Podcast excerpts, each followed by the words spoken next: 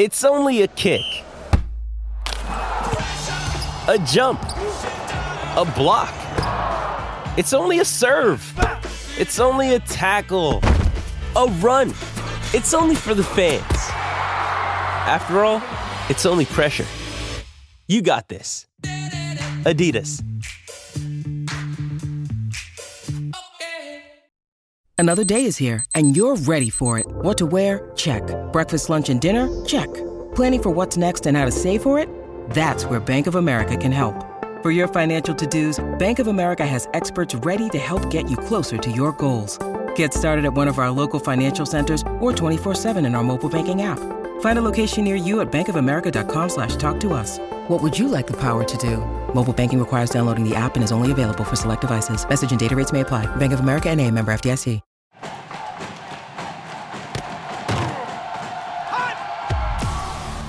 Live from Florida's capital city, this is the Jeff Cameron Show, brought to you by Orange Theory Fitness on Real Talk 93.3. Now, stop what you're doing and listen closely. It's time for the Jeff Cameron Show in 5, 4, 3, 2, 1.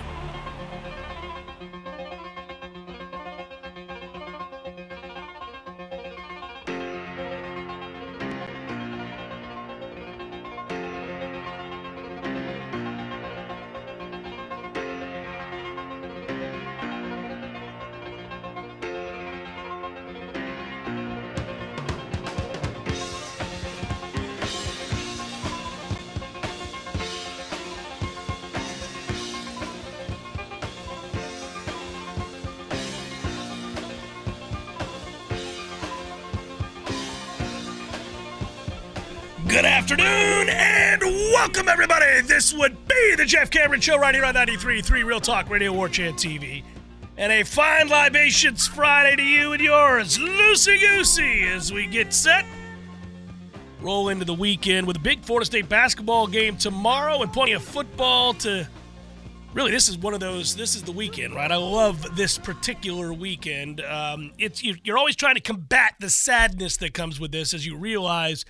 The end is nigh. It's close. It's about to happen. The football is about to no longer be here. Like, you're fighting that off, recognizing that you have to enjoy the now.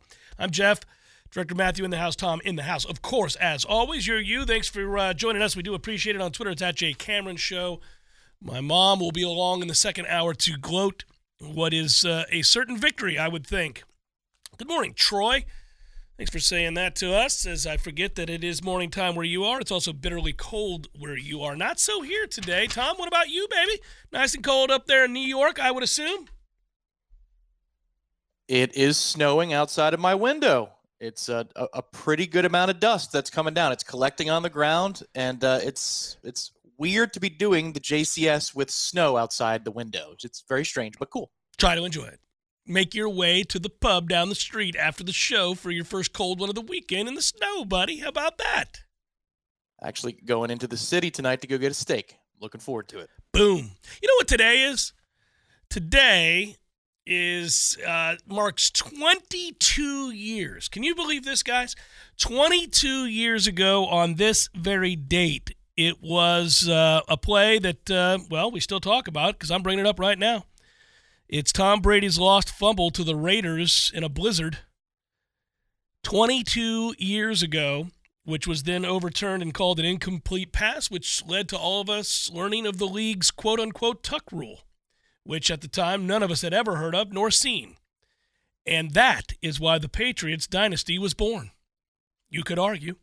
That kept the drive alive in the divisional round, a comeback win over the Raiders, and a win that sent them on to their first of 6 Super Bowls and the start of a dynasty that is unmatched. And much to the chagrin of all of us non-Patriots fans, certainly. But that was the birth of the run and the legend. And I can still remember where I was when it happened and watching the game. And because, see, Tom, I was still on the air. I came in on Monday and talked about it. That's right. 22 years ago, something of significance happened in the playoffs, and I came in on a Monday and talked all about it.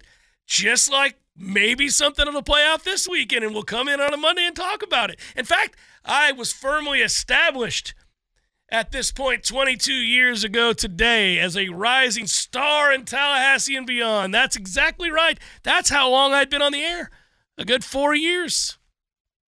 I was a sophomore in high school. I was a sophomore in high school. Now, I knew about the JCS about 4 years later. I would say second year of college is when I first found my way to the AM dial. I already did listen to the AM dial because I was a sports radio nerd, but it wasn't until about age 19, age 20. So you were doing those segments. I was none the wiser that my future landing spot, career, and a partner on the screen was doing his thing and building up his reputation. Yeah, so it is kind of nuts because I will tell you that at that time, anything like that was that big, I would get so excited about, because I would sit down and I would write out, you'd write it out. I would write out sort of my opinions of this, and then I would set over here. I had a whole different method. It's fascinating to think back on those times, but yeah, I can still remember that play. And God, I think if I were a Raiders fan, I'd still be livid. There's nothing about that that's not a fumble. Everything about that play's a fumble. You can every time you're flipping around and you're watching like a Football Life and something like that'll come on. You'll see that replay. They did it with Woodson, and I remember watching that play again and going, "Man, that is an incredible reach. Like I'd never seen that before." And it directly led to Tampa Bay's first Super Bowl, because the disappointment for the Raiders franchise led them to trade John Gruden to Tampa. That was another. It basically led to both, because it makes those dominoes fall that Brady comes to Tampa all those years later. The dynasty doesn't build. So I think the Tuck rule led to both of Tampa Bay's Super Bowls. And so I'm very thankful for that play in NFL history. It's crazy. And then we end up playing that Raiders team, of course, and winning the Super Bowl and – all that happened. It was a weird time. And the first of two Super Bowls the Bucs have won, Tom. Atlanta's still looking for theirs, and obviously the Dolphins can't win a playoff game to save their life. So it's been a long time for the other teams. And of course, Jacksonville reverted back to being the butts this year. They had to believe they were on the precipice of something significant. Instead, they're back to being losers. Well, and then you've got the New Orleans situation where they had the greatest head coach of all time, who's not similar to Mike McCarthy in any way, shape, form, or fashion. If you look at their career resumes, he's not the same at all. They are not the same coach. That they only won one time, and honestly, they got a coach suspended for a year by the method that they did it, which was the Bountygate scandal. Mm-hmm. Yeah. So you almost dismiss that Super Bowl, don't you? You almost just dismiss it. You kind of do. You kind of do. I mean, good job calling that onside kick, Sean Payton, but you know what? You and Mike McCarthy, you're right there together, hand in hand. It was also, so that happened January 19th, 2002. And then I think about this weekend's games, and, we realize, and I don't know that everybody is aware of this, but Green Bay and San Francisco have played the most amount of times. The most frequent postseason matchup is San Francisco and Green Bay, and the rivalry and the games of this magnitude in the playoffs didn't even really begin until 1996, and Green Bay won 4 of the first 5 games. The Niners have won the last 4. They take a 5-4 lead in the all-time series in playoff football between the 49ers and the Packers. I suspect that'll be 6-4, right? After this weekend, we think, would you take, as I did, using the Hard Rock app last night just to throw some juice on the weekend that is? And I threw a lot more juice. I've got things going on everywhere. By the way, the Lightning with 7 goals last night, Tom. They obliterated your under. Yeah, that was an outlier. If you look at their output in recent games, and then Minnesota themselves averaged 2 goals a game over their last 10. Yeah, so. 7-3 just... throw it out the window. It is what it is. Hey, like I said, if you're going to lose quick, so you don't have to sweat this thing to the end and worry about the empty net. Agree with that. And oh, by the way, it's what we do when the power play's cooking, which it was last night. That was just 3 power plays up, 3 power plays down. Those 3 goals. Thank you very much. Suck it. Moving on. And when they do that, it can get loose in a hurry. Anyhow, that said. Lots of things to have fun with this weekend, but appreciate this weekend because it goes by so quick, and then we're down to precious few in the way of games.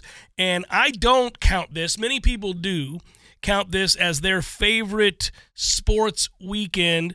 You know, the divisional round makes for one of these great sports weekends. And other people say wild card. I don't. I like divisional round more. The conference championships are a bigger deal, but this is the weekend where you get the meat and potatoes. You get it all. Now, some people would tell you their favorite weekend that is March Madness tip-off, like on a Thursday through that weekend where you get all the crazy, you know, you have 48 of 63 games, you know, tournament games. It's nuts. And some would say the Masters weekend, which is not that far away, but that's very select. And I think the Masters weekend might be the answer for people who live in cold weather because they just like that. Okay, spring, here we go. It's happening.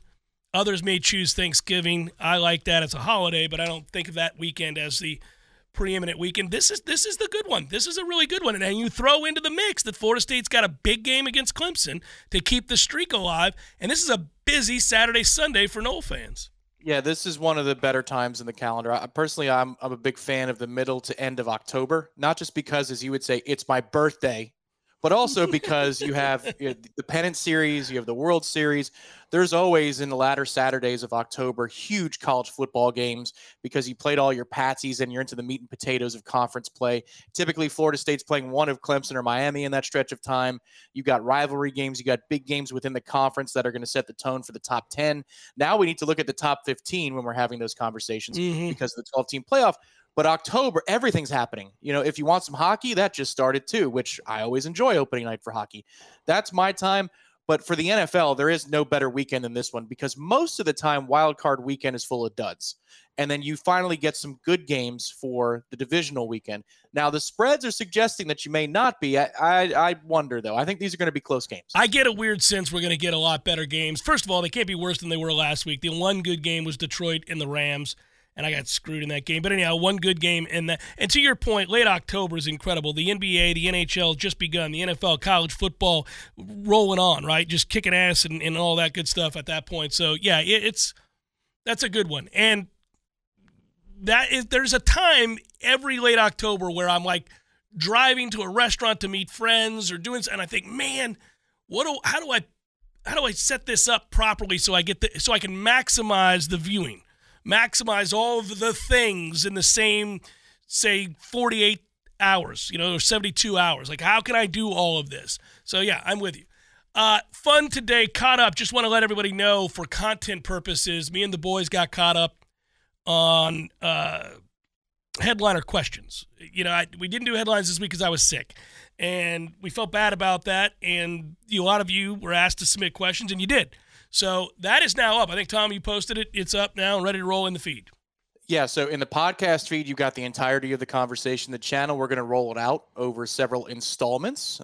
So the first one is already out and live, and that's your opener where you guys are talking about just routinely beating Miami on the hardwood. God, dog, it's almost tiresome how often it happens, yes. And then the meat and potatoes, you get into talking about DJU versus Cam and their fit. And then also some questions about, I think, a rooting guide for Florida versus Miami. Guys you're most excited to see in the spring, and then a little bit more hoops as well. So that video is available on the channel. Guys we're most excited to see in the spring was a fun question to get today, Tom, because just off the top of my head, I started rattling off the guys. And, you know, you could settle on one if you wanted. Most people would say DJU right off the bat just because he's your new quarterback. It's the most important position. It's a huge acquisition. He's 6'5", 250. His good's real good. His bad's pretty bad, but we'll see what he is. I do think this, and I said this, and I'll repeat it here because it's worth the discussion. It's a fun discussion.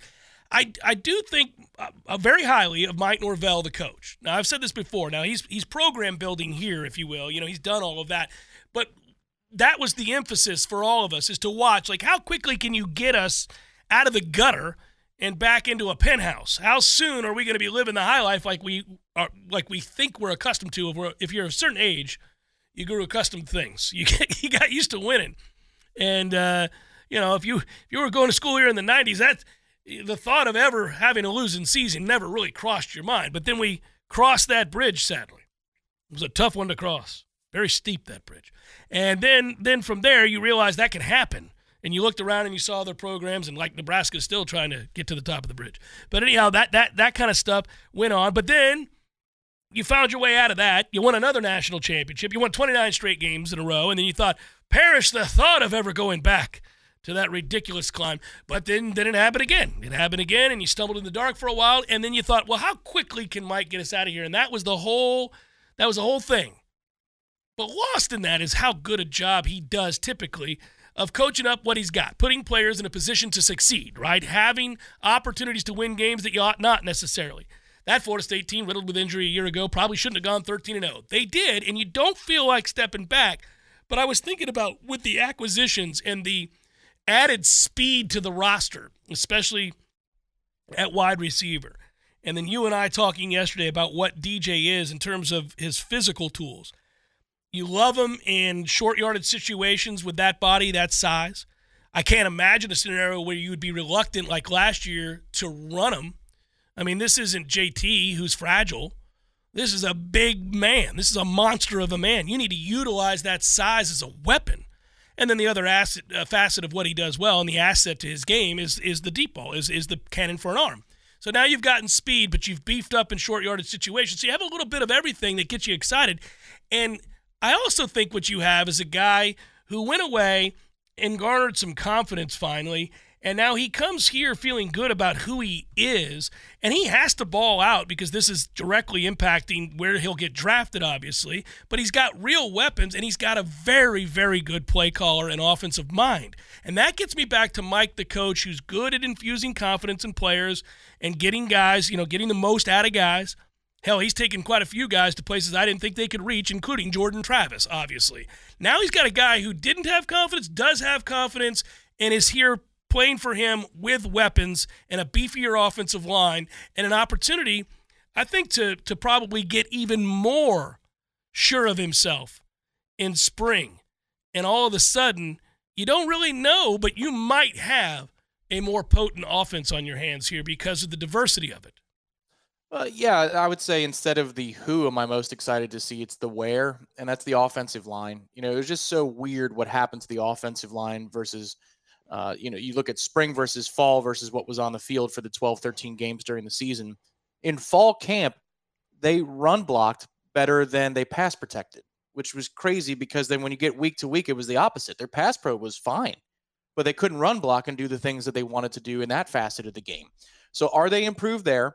And I'm looking at that group, especially when I'm down for that week or so when I'm watching camp. I want to see who they cross-train where and how they envision things. I mean, after discussing things with the Alabama reporter Clint Lamb, Ferguson is going to be a guard. Like, I understand that. But you've got some other players that are multiple in their skill sets.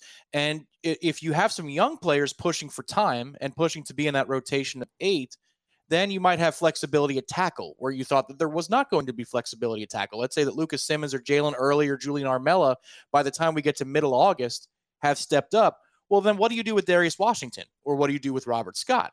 Hell, what do you do with Jeremiah Byers? So there's a lot of parts that you could move around, but I want to see how they construct it. I want to see how much Richie Leonard comes in and takes a role immediately. Does he take it away from a Keandre Jones, who I thought was pretty good? We didn't run a scheme that necessarily fits his body type, but I thought Keandre Jones wasn't bad. So how do those two mesh together? Yeah. There's just a lot of pieces there, because if you can run the ball, if you can run what you want to run in terms of gap, then at that point, this offense does have the opportunity to take off and become really special this year. Yeah, and by the way, for those in the chat, yeah, no, DJU is not fast. Nobody thinks he is, but he's huge, and he's not too terribly slow-footed, so get me 3 yards. I don't need you to run 50 yards. I got people who can do that. No, exactly. This is where it's a race to get to 3rd and 2. Yeah. If you can get to 3rd and 2, chances are you're going to move the chains if you're going to run that type of offense, and I hope that they are. It looks like they're building to do that. That's what it looks like to me, too. Yeah. Well, I mean, remember what it felt like to have the pressure on us when Tim Tebow, I'm talking in college, or Cam Newton as a Buccaneers fan. If they got into 3rd and 2, you're screwed. Yeah, and DJ's certainly not Cam Newton. But yes, to your point, the size makes it impossible. Well, I mean, you see this all the time.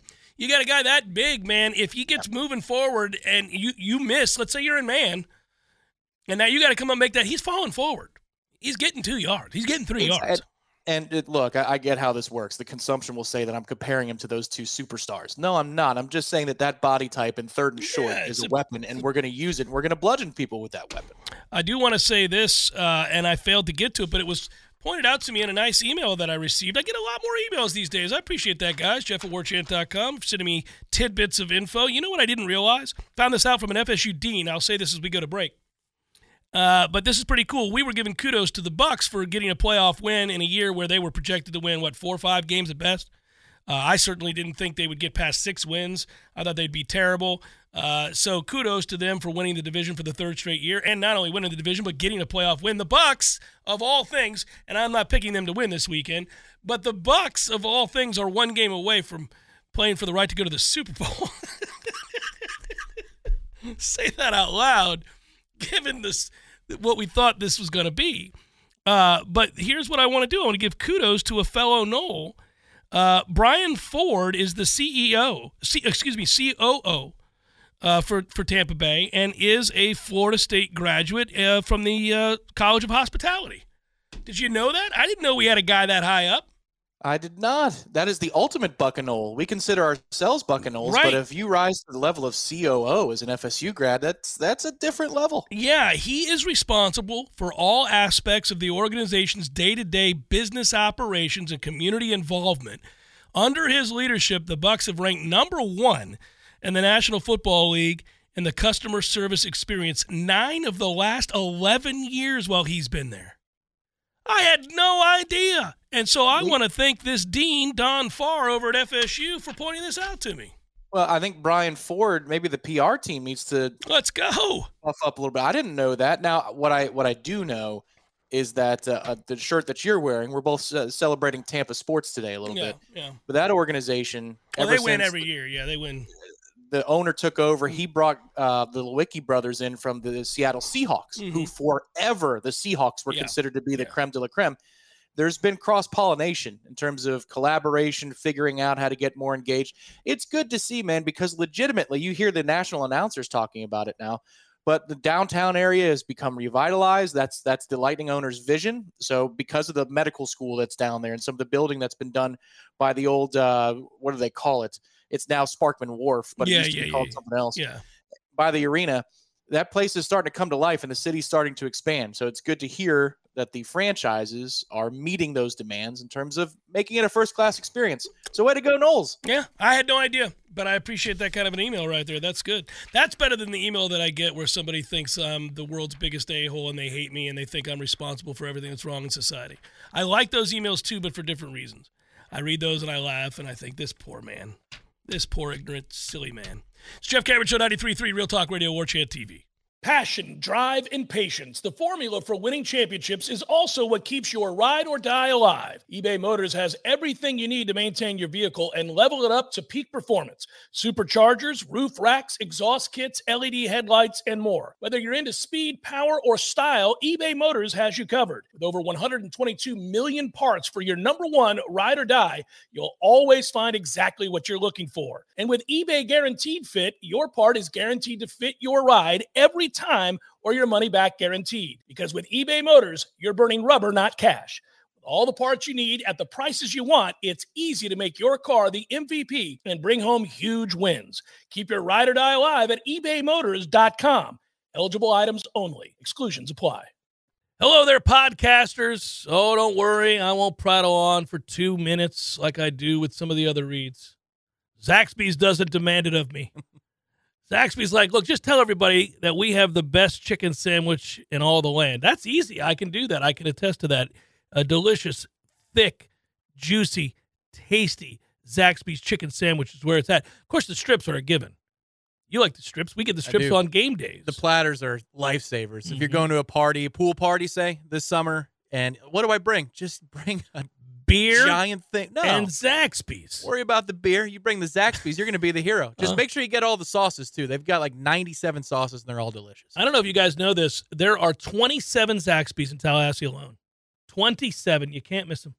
I think that's true in general in every city in America. They're like peach trees in Atlanta. They're everywhere. Look around, find you a Zaxby's, and get after it. By the way, your Tallahassee Zaxby's, a proud Golden Chief booster for 18 years. Go Noles. The Jeff Cameron Show is a production of the Warchant.com Multimedia Network. Check out Warchant.com today for the latest news inside Florida State athletics. That's Warchant.com. Now, back to Jeff on Real Talk 93.3.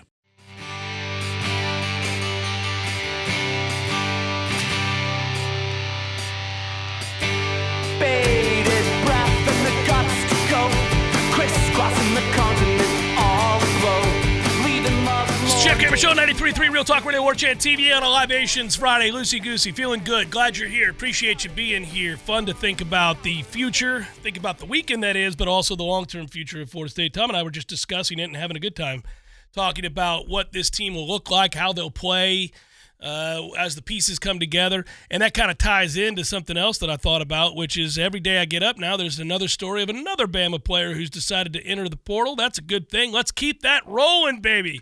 I want to see those folks continue to reel under the realization that they're just another football program. Just like that. It happens quick. It happens very, very quick. I had a guy point out that Bear Bryant won 6 national titles, won, what was it, 80-something percent of his games? 81% of his games. Nick Saban. 6 national titles, 87% of his games? Are you effing kidding me, by the way? That is a remarkable stretch. But outside of that, Alabama coaches have won 60% of their games and 1 other title. That's it. That's it. That's all. And the thought was, do they once again revert back to that? Yes. Yes, that's what they've been. That's what they were. You know, that's what they were. So well, today, did you see the quarterback that's entering the portal? That's what I'm referencing. Yeah, so, you know, Nick having an office there didn't save him. You know, he came there to play for Nick Saban, and now potentially he's going to Ohio State or to USC, number 1 quarterback recruit in this previous class. I don't know if Nick thought that he has a corner office and it's going to help everything be the status quo, but it most certainly is not. Well, why would it? Why would it? I don't understand this. You know, Steve Spurrier does this in Gainesville. What good could that possibly do? Bobby Bowden wouldn't do it, and for good reason. He didn't want to lord over the next coach. It's just uncool. I mean, why would you do that? You can't think that's a good idea. To have an office and oversee, unless you're taking like an actual job with the university, like you're the athletic director now. Barry Alvarez did that. You know, like that. I don't get it. Very difficult to operate when you're the next guy. You know, Gene Stallings won a national championship at Alabama, and I love Gene Stallings in many ways. I love Gene Stallings more than I have any Alabama figure ever, right? Gene was awesome. And I got to meet him, and he was a super nice guy. Met him down in the Orange Bowl. And I always loved that story, he and his son, and anybody that doesn't know that story, go back and research that. Awesome. There's a tearjerker of a special that they ran on him, and his son had Down syndrome, and he let him come to all the practices and be in the locker room and have a role with the team, and it's just a beautiful story. But the point would be, outside of that, most of my life outside of that, Alabama was nothing. You didn't think about Alabama in that way. Saban was the magic. Saban was the magic. Not that Alabama didn't have tradition, of course, but Saban was the magic. No, nobody has come close. Nobody will come close. And I don't know if that factored in Mike Norvell's decision as to whether or not to take the job, or not take the job, right? I don't know, but it has to sit with you a little bit, knowing there is nothing that you can do short of winning – 3 or 4 national championships in 7 or 8 years. There's nothing you can do to live up to that. You're being hired to be fired. You're not going to. Kalen DeBoer, what would DeBoer have to do here to keep that job? And how bizarre is it going to be to show up to work every day and here's Nick Saban chilling? Oh, well, I mean, you're leaving a situation where the seat is the opposite of hot. I mean, you are the king. It's a throne at Washington for what you've just done. And your seat's automatically warm where you go. And for Mike, I mean, when you list all the things out that have to go right for you to succeed at Alabama, you're going to start behind. Look, this isn't exactly the last bastion of great recruiting coaching staffs. You know, they're okay at it, but who are you taking with you to fill out those openings? How many of those guys are you bringing with you? How many of them have the power, the clout, to retain the roster that Alabama currently has when you arrive? I'm talking about a week ago. A week ago, you arrive on campus and you got to tell kids, don't leave. Trust me. Trust in what we've got. Clearly, DeBoer doesn't have enough clout to be able to pull that off. Mm-hmm. So now as it is talked about, I don't know if it's 100% true, but it would stand to reason that Alabama NIL comes at a discount compared to the open market because playing at Alabama comes with its own advantages. So I don't have to pay you every cent that Lane Kiffin needs to pay you to go to Ole Miss because you're coming to play for Nick Saban. You're coming to play for Alabama. You're going to make more money in the league. So when you think about it that way, the moment that Nick leaves, they're behind because their NIL game is not as strong. So you're playing catch up in an era that Nick Saban didn't arrive to Tuscaloosa in. Other institutions in your conference, in your division, already have these war chests. I mean, Auburn is extremely aggressive in the NIL game. Very aggressive, yes. Ole Miss is very aggressive in the NIL game. They've been winning the portal this offseason, yes. You're behind those two institutions. By the time your players enter into the portal, unless you're going to go grab kids from Washington, where you just came from, or in Mike's case, grab kids from here, and Michigan, when Harbaugh leaves, you don't really have many options. So your roster is going to be behind. Your NIL game is behind. How the hell are you supposed to win 10, 11 games if that's what's going on? Yeah, now they've had a surplus for sure of elite players, and they're littered all over the field. Now, but he's going to cry for Mr. DeBoer here early on. He ought to have, at the very least, 8-9 win season. But that's the very kind of season that lands you on the hot seat almost instantly. You know, if you go 9-3 next year, they're like, look at this bum. We had a quarterback last year who couldn't throw, and we still won the division. We won the SEC because of the genius of Nick. But they're not wrong. It is because of the genius of Nick. It's ridiculous that they won the SEC with that kid. Well, and if you watch that game, they should have won by multiple scores. And like I'm talking about 3 scores maybe, because Milroe missed a lot of things that were just right there. And how is it that Georgia team, that team is in a position to where you get slapped across the face back and forth, and you can't do anything about it to an inferior Alabama? I mean, come on now. Let's be honest. They've been recruiting at a high level, but we know what Georgia is, what Alabama was last year. Come on now. How is it that you can lose to Milroe by multiple scores if he bothers to hit a couple open receivers? That's crazy. It's a couple of things there, though, in fairness, and this is something that we said before the season began. In the modern era, in the poll era, not these made-up titles that people used to do all the time that Alabama's done and others have done, where they just like Jerry Jones and them like to tell people they won a national title at Arkansas. No, you didn't. Anyhow, but people do this all the time where they just make it up. They pick one of the titles and they say it's theirs and it's their national title. Nobody had ever won back-to-back-to-back. Nobody. There's a reason. It's just really effing hard to do. You can't have a bad day. And you're going to run into somebody who's really motivated because you've won back-to-back. And he's armed enough to get it done. And the weight is on you. The pressure is on you. It's not on them. You're favored to win the game. You've got the better team.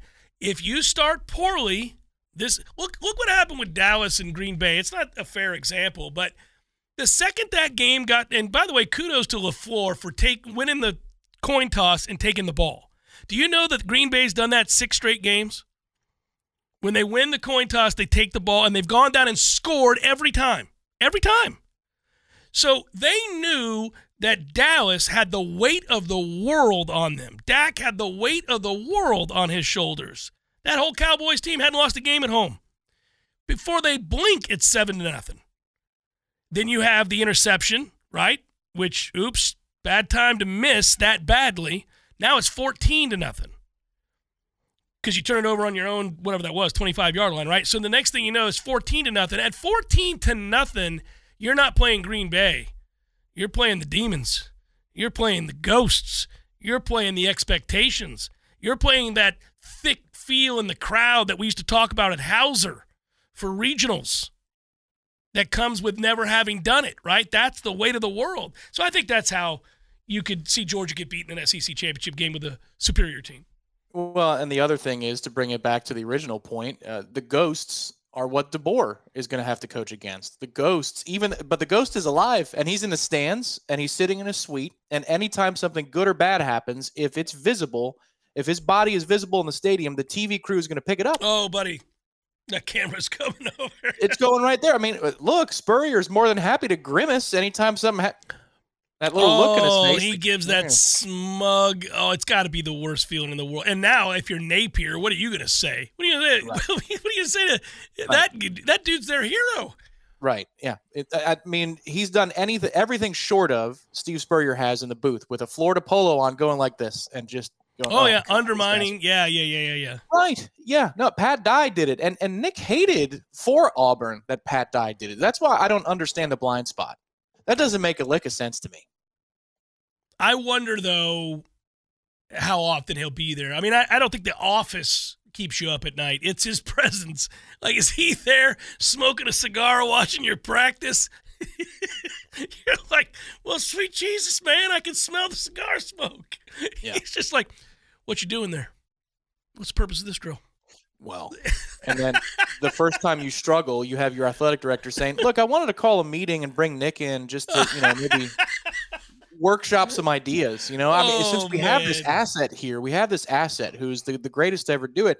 I mean, why don't we use this guy and bring him in just to offer some thoughts? And nobody likes that. You think about business. I've joked for years on the show that I want to be a consultant. When I'm done being a talk show host, the best job in the world is being a consultant. You don't have to know or do anything. You just have to have the title of consultant. You get paid lots of money. They fly you around. You sit in on somebody else's work whom you know nothing about, anything about, and then you criticize it and say, this is what I would do, and then you leave. There you go. It's pretty easy.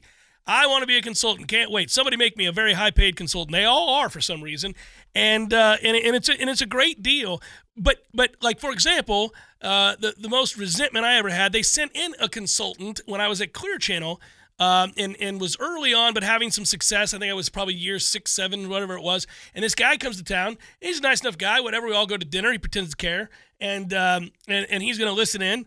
And then he's listening to the show, and then you can't listen to anybody's show and get a sense of what it is one time. Now, you can listen to somebody whether or not they're a capable talk show host.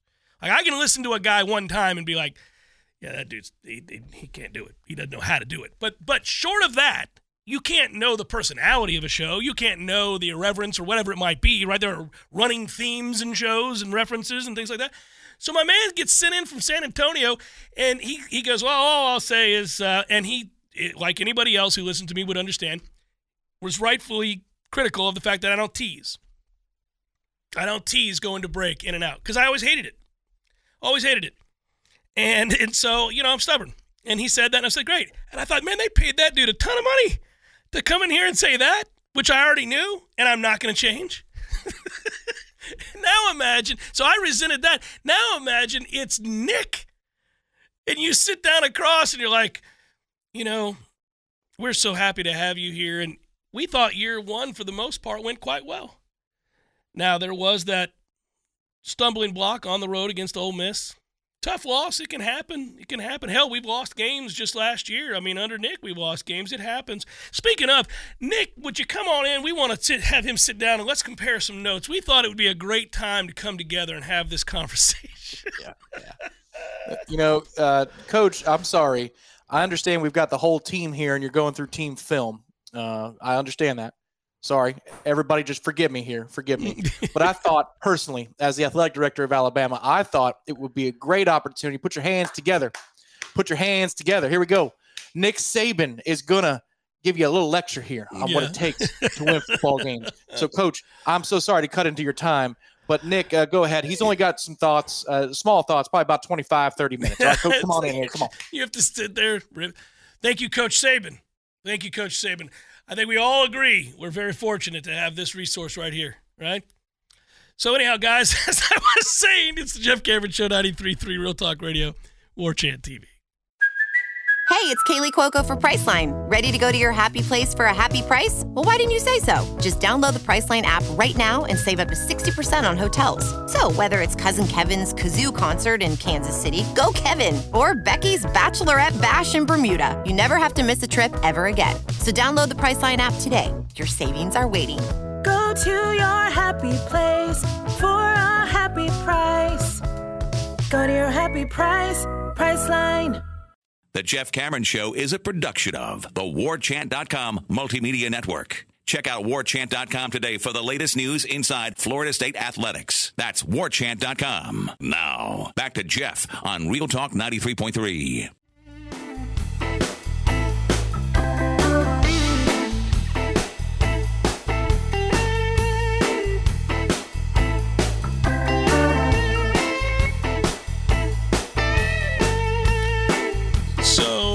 I'll just say this. We were set to do a little bit more on the lawsuit and the latest updates. We're going to push that back for a couple of reasons, none to get into here, but we talked about it, Tom and I did yesterday, but hang in there. Nothing too big has happened. We already referenced sort of the aggressive nature of what the ACC has done and what we think that means, but we'll have a legal opinion on that sometime in the near future. So hang in there on that. I know I had mentioned it previously. I get excited every time that there is new news because it seems like to me, Tom, since all this has gone down, that most of it has kind of revealed some things. Maybe not things that will change the nature of the suit or how this ends up and how quickly it ends up, but rather just kind of opens your eyes to stuff you didn't know. Like, oh, I had no idea that this was in place or that was in place or this had to be renewed or that. Like, we've already found out stuff just by going down this road. Yeah, I think by definition, Florida State's not on the hook for over $500 million. When the ACC can't guarantee you that its network is going to exist in more than a few years from now. Like, so since you can't guarantee me through 2036, 9 years of that's already knocked off, at least to me. This is now judges see things differently. They weigh penalties differently, and who knows if it goes into a court of law how things are going to work out. But if you're telling me that the network isn't guaranteed through 36, how am I on the hook for my rights through all the way through 36? That's what I was thinking too.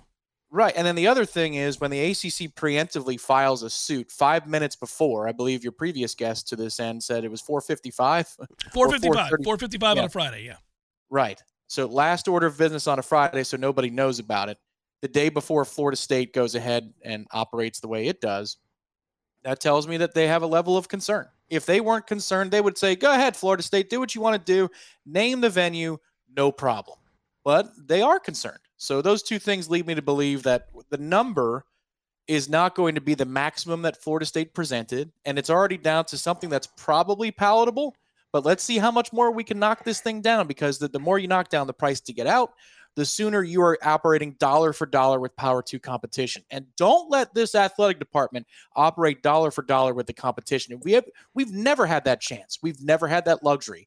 Bring it on. If we get that chance, buddy, man, this thing is going all the way to the moon in terms of the entire athletic department.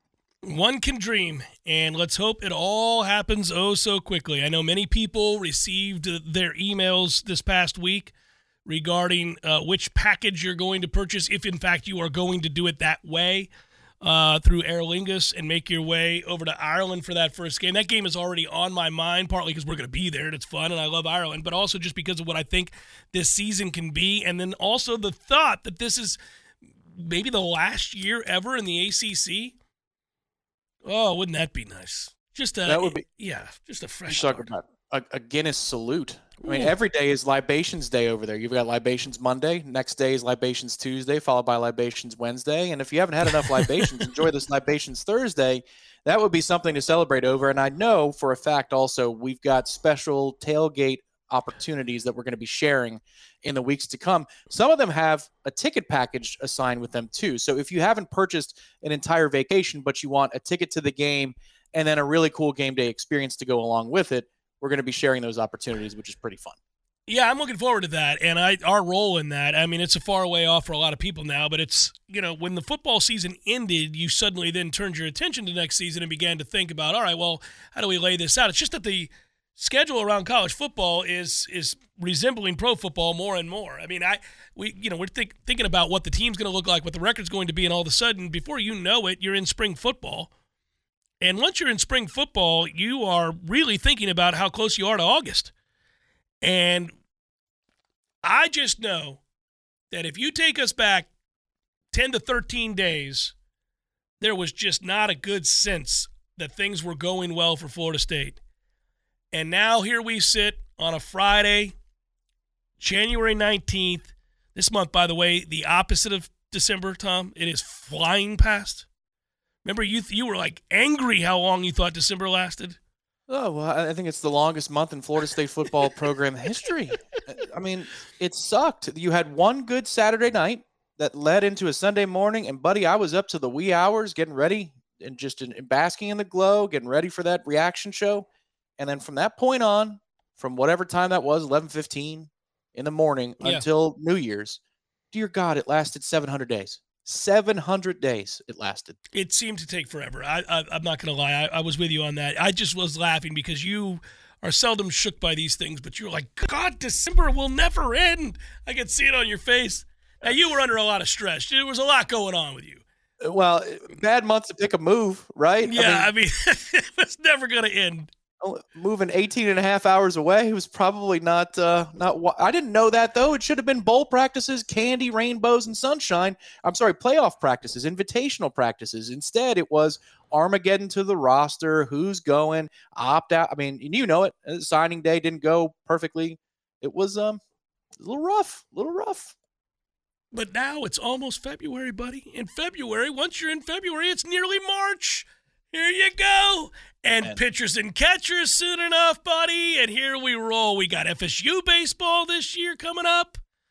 We also, within a couple of weeks, if history is our guide, we will have the football schedule laid out in terms of dates, weekends, and opponents, bye weeks, all those kinds of things, which means the W's and L's are only a couple of weeks away. W's and L's only a couple of weeks away. And let me put a ribbon on the point I was going to make. We got sidetracked by talking about the endless December, a long December, the Counting Crows say. So here you go. What I would say to you is that just 10 to 13 days ago, a whole lot of hopelessness, a lot of feeling of limbo, frustration. I don't know that anybody's not already really excited. Like, people, if you go and look at the boards or you look at my inbox, you look at all this stuff, like, I now see maybe too much enthusiasm, if there's such a thing.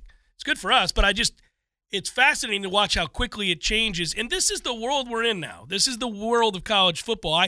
I don't get too high with the highs and too low with the lows, at least in terms of personnel and what I think a team's going to be.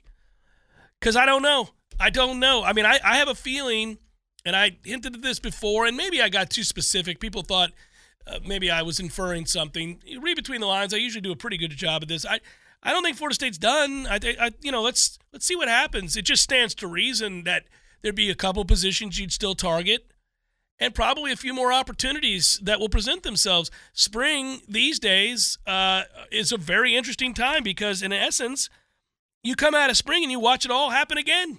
You watch all the disgruntled and frustrated people who didn't win the jobs or weren't on the depth chart the way they thought they were going to be, and they run out of the portal. And you're going to lose some guys. Florida State's going to lose several players, but they have a chance to gain several players as well.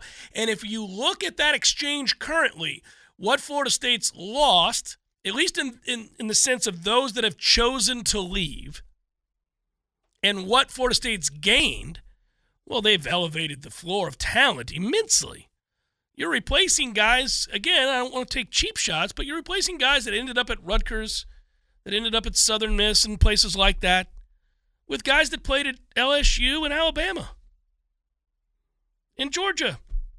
And, all right, I'll take that exchange. And I think that will continue. And Alabama again, Tom, and more Alabama. Maybe, just maybe, there's another Alabama to be had. If you could somehow convince that offensive tackle, that kid who was a stud as a freshman, to make his way here, it'd be good times. Hour number 2 forthcoming. Stay with us.